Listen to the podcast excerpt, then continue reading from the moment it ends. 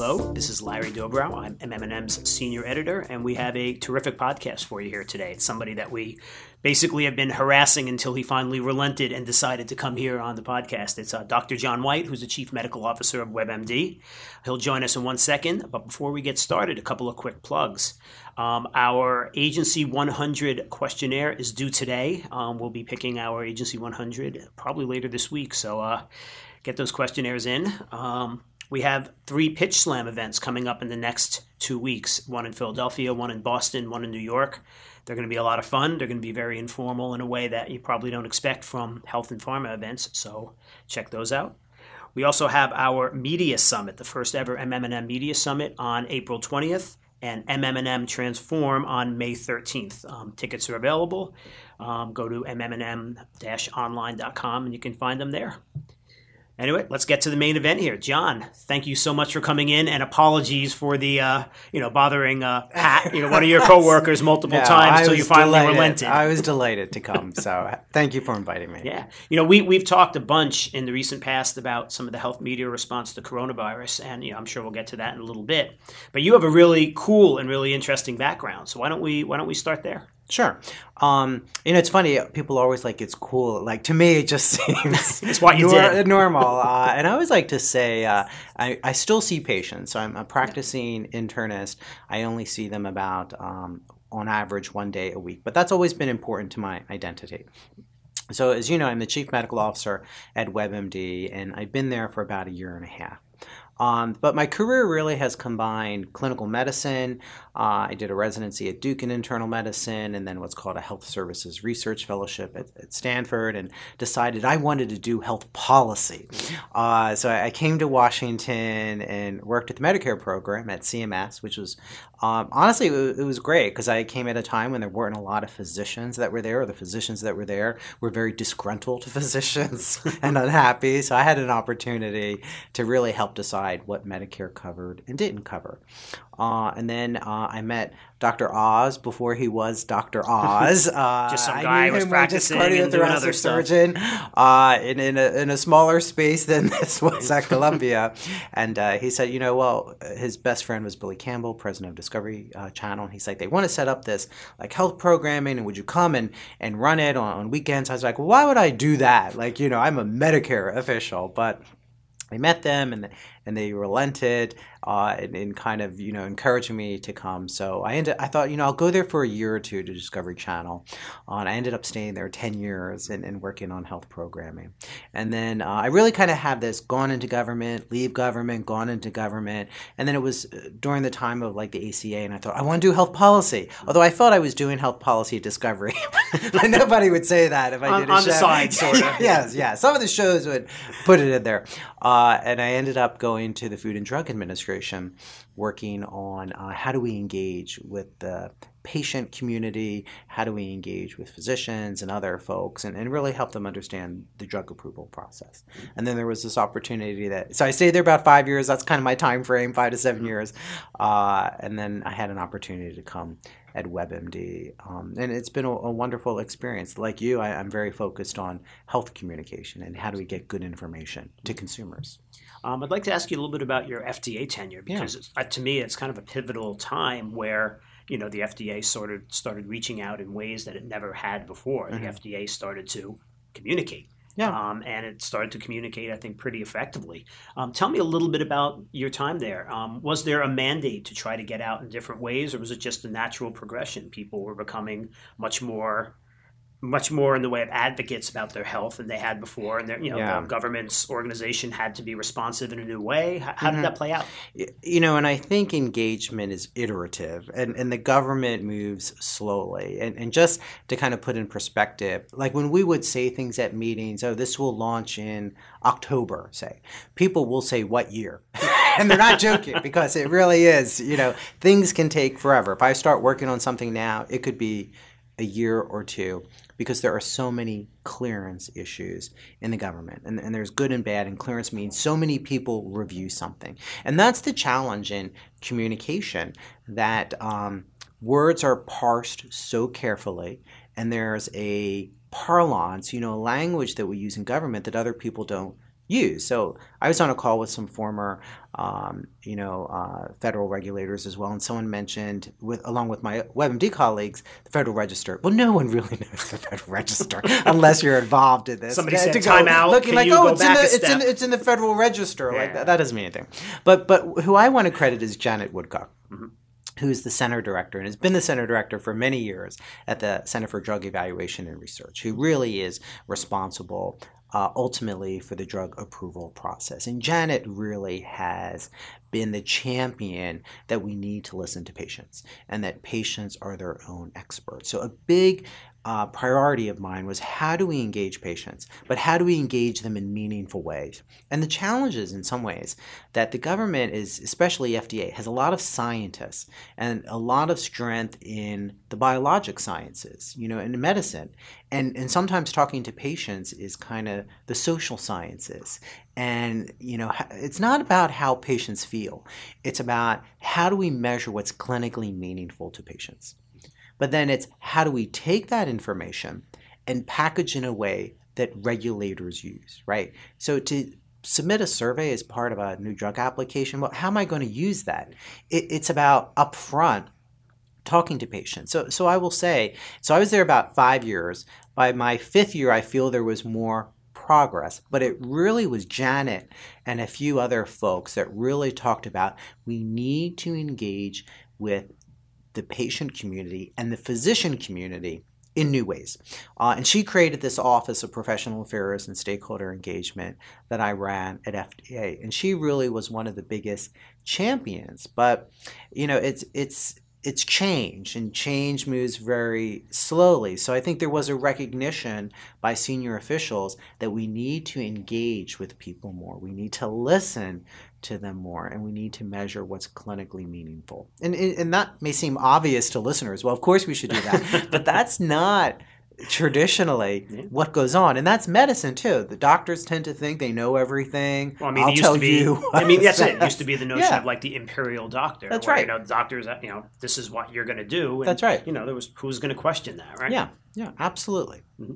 So yeah, was- was there was there almost one kind of a lightning bolt moment while you were at the FDA when you realized like, hey, this is you know something you know kind of bridging that nexus between you know medicine and communication and media. It's like, hey, this is something that a I like doing. B I'm pretty darn good at. Was there was Mm-hmm. there one moment that you could point back to and say like, you know, this was this was what kind of clarified it for me, or You even know- prior to the FDA? Yeah, you know, I think it's about, um, you know, talking to patients in, in a normal way in consumers without using all the language that we typically use. In some ways, to be a good government official is to be able uh, to quote statute. You know, FDAMA, FDASIA, Section 907. Poor and- patient and those eyes are are always over. very used. But but I think where I started to see progress when we would we had a very big meeting on diabetes, and you would say, well, A1C, which is a measure of blood glucose, which is typically used for approval, patients would say that doesn't really mean anything to me, and that doesn't necessarily tell you how I'm doing on a daily basis.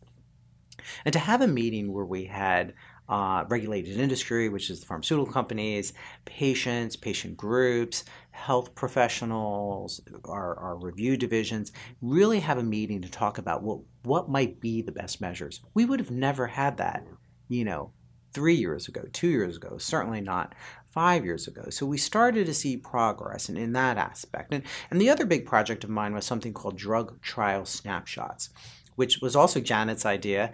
Let's publish who participates in clinical trials because we know there's few blacks, flu- few women, um, and let's get that information out there. And that where I thought was, and, and I remember saying to, to Dr. Woodcock, is that a uh, is that a PACE project, the group that I ran? Is is that a, a CDER project or is that a John Whyte project? and she said to me, Yes. that's a John Whyte project. And I thought, well, that's interesting. So you say, well, maybe I'm good in, in communicating information. So maybe that's where I thought, hmm, you know, maybe I do know how to, you know, communicate and, and collaborate. I'm not sure that's the case, but I think that was one of those moments where I thought, hmm, you know, I was brought in, you know, to run something. And it wasn't about per se communication, it was about engagement. Mhm. And that's a different mindset because I think many people feel communication is, I'm going to push out my agenda, Yeah. right? Uh, and that's not what it's it's about. It's about listening to people and figuring out, you know, where you need to to better Uh, to help people, you know, more effectively understand certain topics and issues. You know, that listening component is one of the things that traditionally has been downplayed, you know, because if you're communicating like, well, you know, here's the information, yeah. but the information's not coming back, yeah. it seems uh, you know, I saw that actually at Discovery Channel where when I first got there, you know, I'd, I'd, do a show on diabetes and I think, you know, it's 53 minutes and I'm like, I need to cover all these things. I'm going to cover these like 20 topics and I got to get everything in there because I assume people are going to watch and listen. So I have their attention. But the reality is you don't.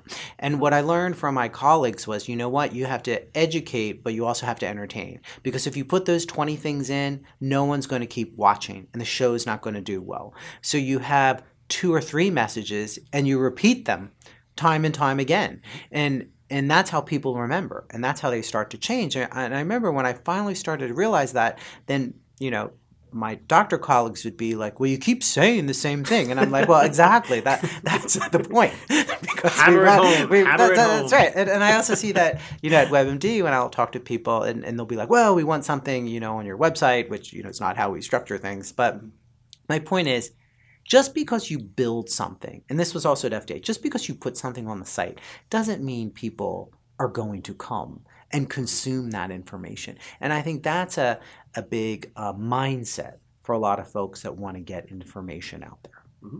And you know, in, in, a way, it's almost probably still, even in this era where so many of the communications are two way, it's still a surprise to a lot of people that that you know there has to be that exchange rather than again the traditional old you know imperial model. Right. And I also think, and you may see this in, in, your experience, when we're talking about things, we assume everyone else, you know, is talking about it and knows all the details and knows the data about how many people are obese mm-hmm. and knows the problems with sleep or whatever. But they don't because they're not. They have other things on their mind.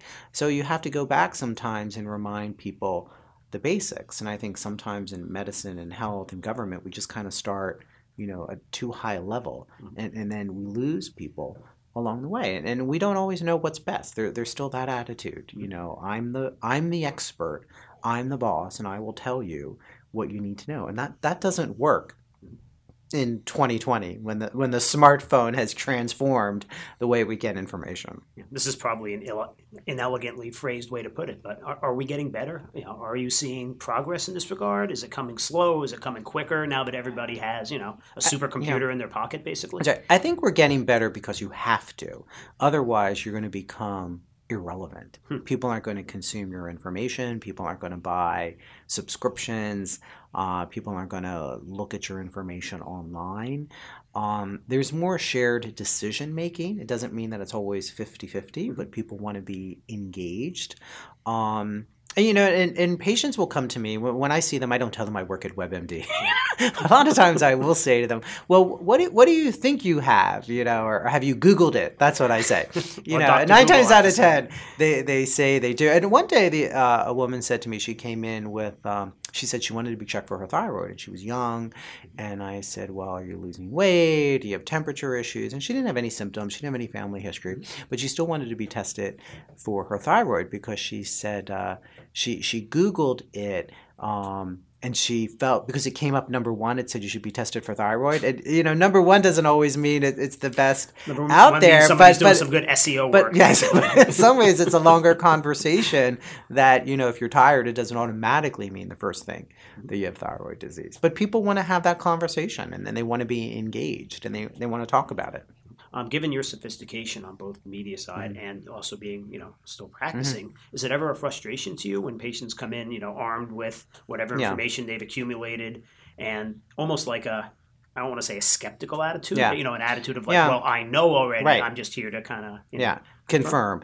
Uh, and sophistication might be generous. So well, thank you for no, that. Thank you for that. Thank you for that flattery. You know, and part of it may be I, I, don't see patients every day, so I may not get as frustrated. So you know, I, am excited to come in that day and see patients. But but kind of here's the difference, and, and and I often say this to folks: five years ago, patients will have printed the information out, right? Mm-hmm. And they'll, they wouldn't say they have it, but they'll print it out and want to talk about it. And what would the doctors do? Probably means, well, they take it, they put it to the side, and I just never look at it and continue my regular conversation. But I saw a patient the other day who came in with something called a subconjunctival hemorrhage, which is a, redness of the eye, which can be scary, but it's in usually in the one of the corners and it's walled off, and it it really is a classic presentation. Uh, and he came in with it, and um, he said his eyes were itchy and red, and he thought he had conjunctivitis. Uh, like he told me that up front. I, actually, he says I have conjunctivitis, and I said you have a subconjunctival hemorrhage. Uh, and I even pulled it up on his smartphone and showed him an image, and I said this is what you have, and it can be scary, but you don't need anything. It's going to resolve. You're not on any blood thinners. And he says to me, uh, "Am I going to get an antibiotic?" And I said, "No, uh, you don't need an antibiotic. That's we don't treat that. It's not a conjunctivitis. Most conjunctivitis is viral. He doesn't want to hear any of that. Uh, so My dad says, was an ophthalmologist. Right, right. So okay, okay, you're perfect. Yeah, yeah, yeah, Ask him. So he says, but they're itchy because he had read mm-hmm. that conjunctivitis is itchy often in the morning. So I'm like, you know, it's it's not. So he actually said to me, so you're not doing anything. and I, I, said, well, you don't actually need anything. He actually said to me, he'll go see another doctor later in the week. So I thought, oh, I'm going to get a bad review because he's he's unhappy. And people but, are throwing copays right. left and right. So so this is an example where you know he didn't come in necessarily to talk about it. He came in actually making the diagnosis that he thought he had. And his was m- more kind of this is what it is. And if you don't treat me for what I think it is, I'm going to go see someone else. Mm-hmm. I'm seeing more of that. It, it doesn't frustrate me. You know, I get concerned because I think people are getting bad information. Sometimes they're not treating things right. I see a lot of that where people have tried things. I, I saw a woman who had a very bad ear infection because she had read you could microwave hydrogen peroxide and then put in your ear because it'll melt the ear. And I don't know where she might have read this, but she read it somewhere, and it was a, it was a bad outcome. I'll be honest. So I, I get concerned about that. What I try to do is to encourage patients to come in and talk about it. Mm-hmm. So the challenge in the conjuncti- subconjunctival hemorrhage, he didn't really want to talk about it. But I also get it. And, you know, he came in and he felt like at the end, you know, he took time off work, he came in, and at the end of the day, he got nothing, right? But he didn't actually need anything and maybe i didn't communicate well enough like you know this you know you don't need it or you know another colleague said well maybe i should have prescribed some saline eye drops but he, he didn't really need that um, so it becomes a little more complicated um, because, in many ways, for some patients and, and some folks, it's remember, medicine is an art as well as a science. They come in feeling, okay, you think it's subconjunctival hemorrhage. I think it's conjunctivitis, right? Like they're equally they're equally plausible, but but they're not. That that's sometimes the challenge. And, and I'm concerned that people end up getting bad treatment. It, it, it's such a cruel irony because, you know, when you go to the doctor, the best thing you can hear is nothing wrong. You're yeah, okay. Yeah. And then, you know, like, wait a second, I'm not walking out of here with, you know, some people some want a prescription. Yes. a lot of times people want to leave with a prescription because they feel strongly that they have something. So I see more of that, but I don't get frustrated by it, but I get concerned that people aren't necessarily getting good information mm-hmm. and that could lead to poor care and obviously there's a lot of folks that don't come in and you and you see it in the news that people especially younger folks are proud that they don't need to go to the doctor that they can treat everything you know online and that's not always a, a good thing yeah. to do so you know i think it's it's a it's a process that's going on right now and i think doctors need to do a better job about engaging more with patients as well. So it can't always be, well, it's my way, you know, or, or the highway. And the, the challenge is that we're so pushed to see more patients in the day, it's hard to have those conversations yeah. because it takes a lot more time to say, well, this isn't what you have. It would have been easier to write a, you know, a prescription, but that's not the right thing to do. Um, you know, you said over the course of that answer about you know some people not getting good information. Mm-hmm. Um, WebMD is a place where there is good yes, information and it's dispensed yes. in a way that it's comprehensible as opposed mm-hmm. to a lot of other places on the internet. Um, you've been there for about 18 months now. Mm-hmm. The chief medical officer role, um, after you talked about your FDA experience sure. and your discovery experience, you know, it, it, seems probably the job that was almost crafted around you.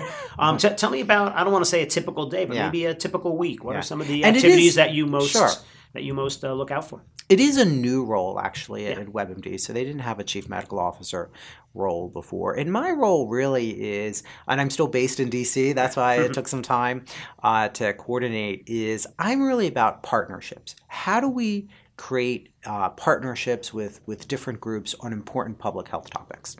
So uh, you know, I'm very interested in what we cover editorially, but you know, I'm also interested, you know, what about drug pricing? What about patient privacy? Um, you know, what about the availability of transplants, age-friendly care? That's not typically what people search. You know, they search, uh, you know, diabetes, they search heart disease, they search, am I having a stroke?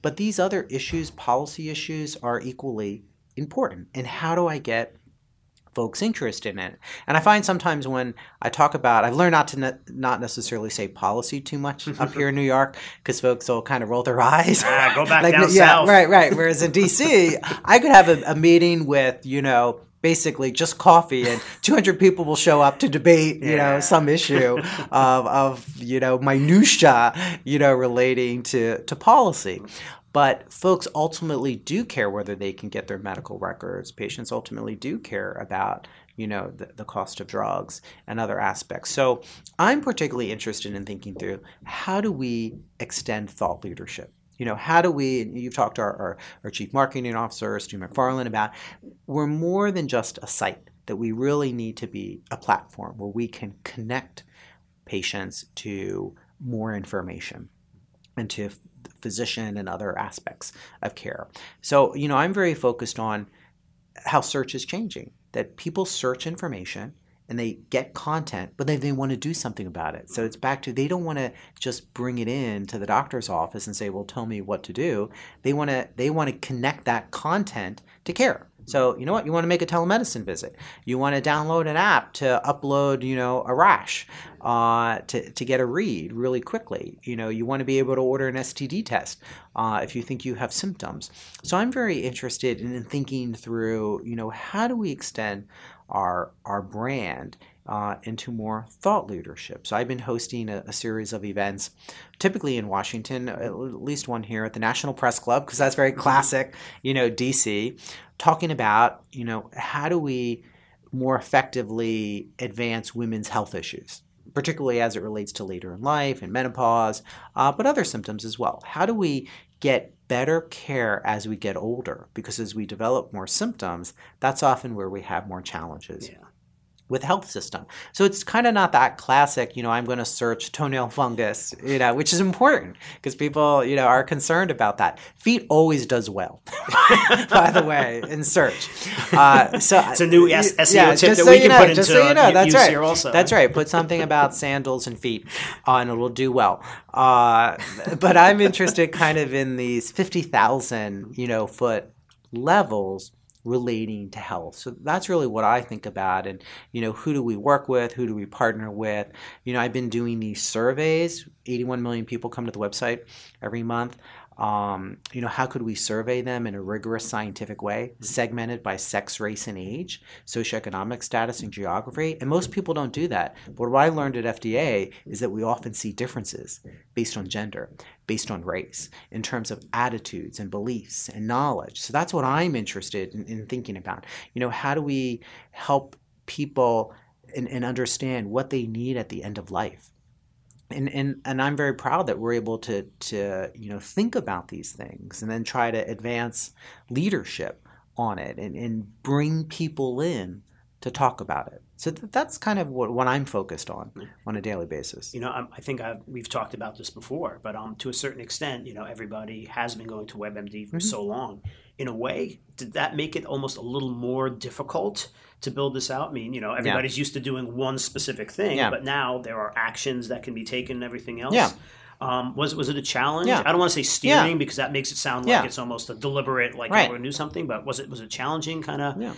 Yeah. I want to say changing direction because it's really not a change Sure. in direction. It's more a natural Yeah. evolution. But walk me through. And, and I'm going to be honest, when WebMD approached me, at first I did think, hmm, you know, do, do I want to do that? That seems kind of like my old life in media, Mhm. you know, and is this a brand, you know, where's it going to be, you know, in five years from now? I really did, you know, think about it. But by talking, um, you know, to the, the senior executives, um, and actually having joined WebMD and talking to people all the time, I really have been reinvigorated mm-hmm. that it really is an extremely credible, strong brand.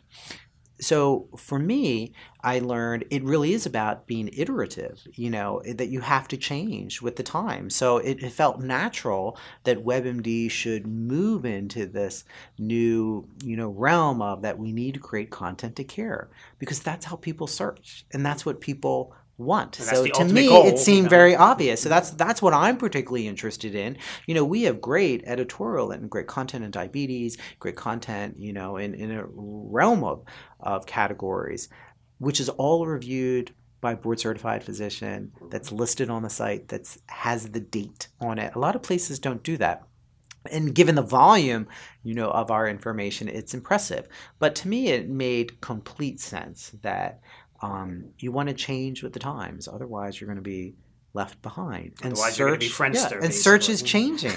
uh, so yeah, so to me it made complete sense, and it's exciting to be at a place that's that's iterating. Mm-hmm. Um, we've talked about this as well, but mm-hmm. the the health media response to coronavirus. Um, mm-hmm. I think our first conversation about this was maybe yes. six weeks ago when mm-hmm. it was in a very different place than we yeah. are now. Um, I think what HealthMD has done so well is provide context. Mm-hmm. You know, it's very easy to say, "All right, here's what you do," but I think right. what you know, Health WebMD, HealthMD, yeah. WebMD has done extremely well is basically say, "All right, here is the entire layout. You know, this is how it can start. Right. This is how you can be in the middle. Here's what you need to do. Here are some of the mm-hmm. real threats. Here are some of the threats that are not.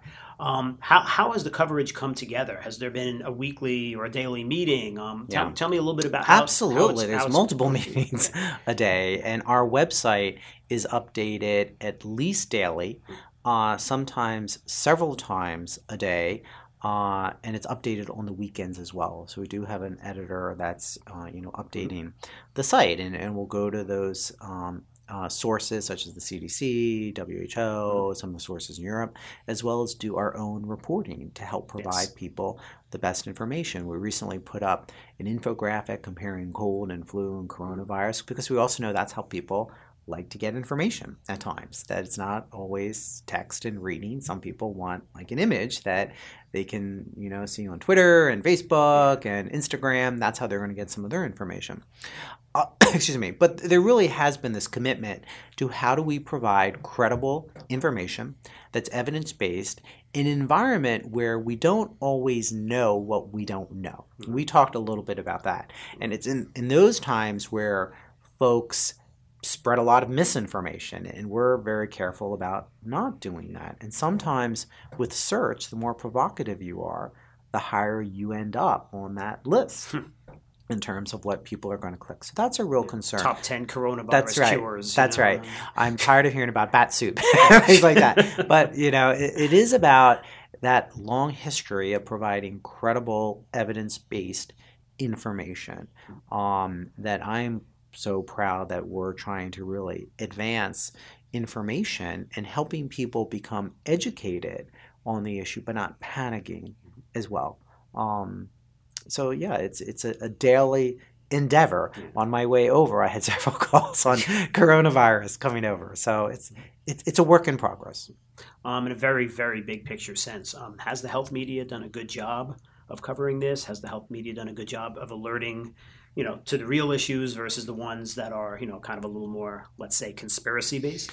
Sure. I think overall, the health media, if we said, you know, what are the, the health media sites are doing a better job now, including CDC, in terms of getting the best information out there, doing it in a way that consumers are going to understand. You know, people like frequently asked questions.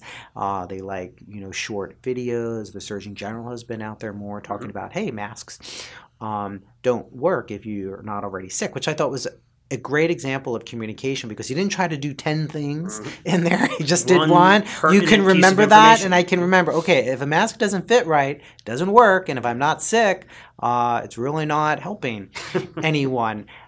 So I think the health media is doing much better now, and a lot of great health institutions are doing a good job. The challenge is there's a lot of people that talk about health that have no knowledge and experience. So it's hard if I said the health media is doing a good job, but I think there's 20 other people out there that are spreading misinformation because they want to, you know, get hits. Uh, and, many of them are, are selling things as well. I've seen a lot of products that say they protect against coronavirus, and it simply is not true. And it's very hard to crack down uh, on these sites. So a lot of folks are spreading misinformation. Some people, like you said, they're still spreading conspiracy theories. They're still saying, unfortunately, some very um, you know messages with racial undertones. So it is it is a challenge at times, and that's why we need to have these credible sites that are giving good information out there, and then you know having an effective communication strategy. Uh, one thing I've noticed also, um, you know, not just WebMD, but some other you know health media specific sites.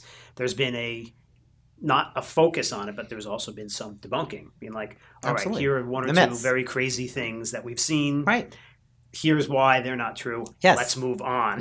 yeah, and people like myths. Absolutely, because that's also how people like to get information in little snacks, so to speak. And everybody likes a quiz you know, to do. I've seen a lot of different, you know, MythBusters. If I took my Discovery days, um, people like that, and they're used to that. Uh, the challenge is some folks would want to do. If I was in the government, they'd want to do 25 myths, but nobody's going to read that. you know, you have to do like it's the top five or the top 7 mm-hmm. People can remember that, and I've seen some really good ones, including about you know, and, and then people do ask things like, you know, can they open a package? You know, that's from China.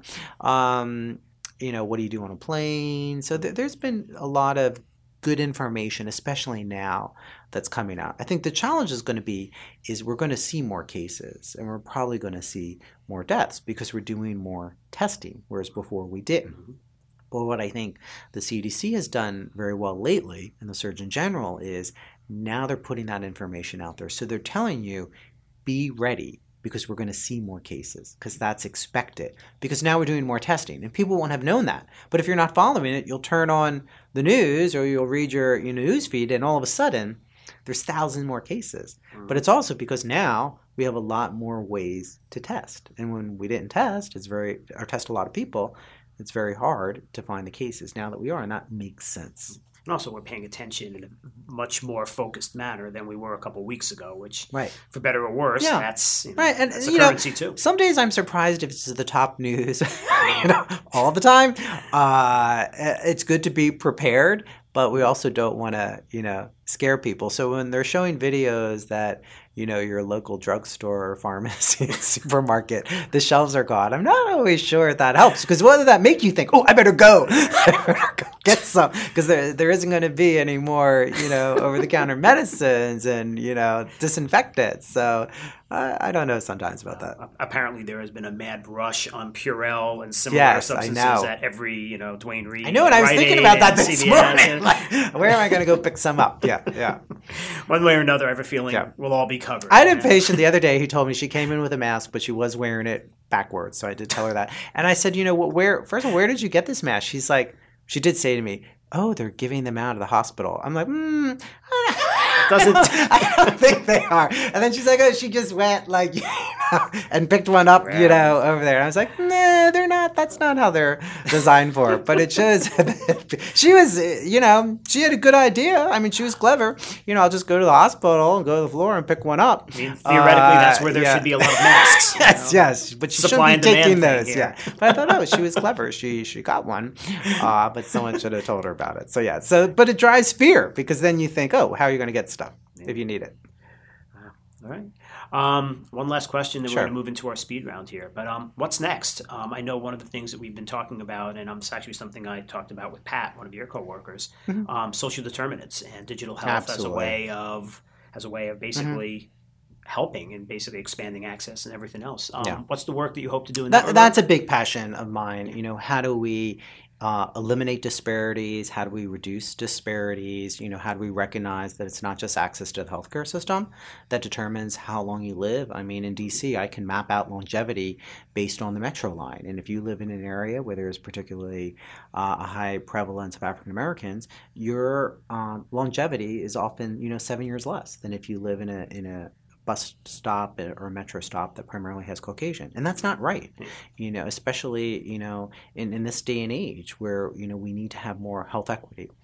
So it goes partly to that challenge I said early on when when people search and want to talk health, they don't typically want to talk these broad policy issues. Mm-hmm. So how do I get people interested in it? So even you know in clinical trials, it's first of all it's been an issue of awareness. How do I get people to recognize that, you know what, that there's only 3% blacks in cancer clinical trials? Where do they go if they fail standard therapy? Mm-hmm. How do they get care?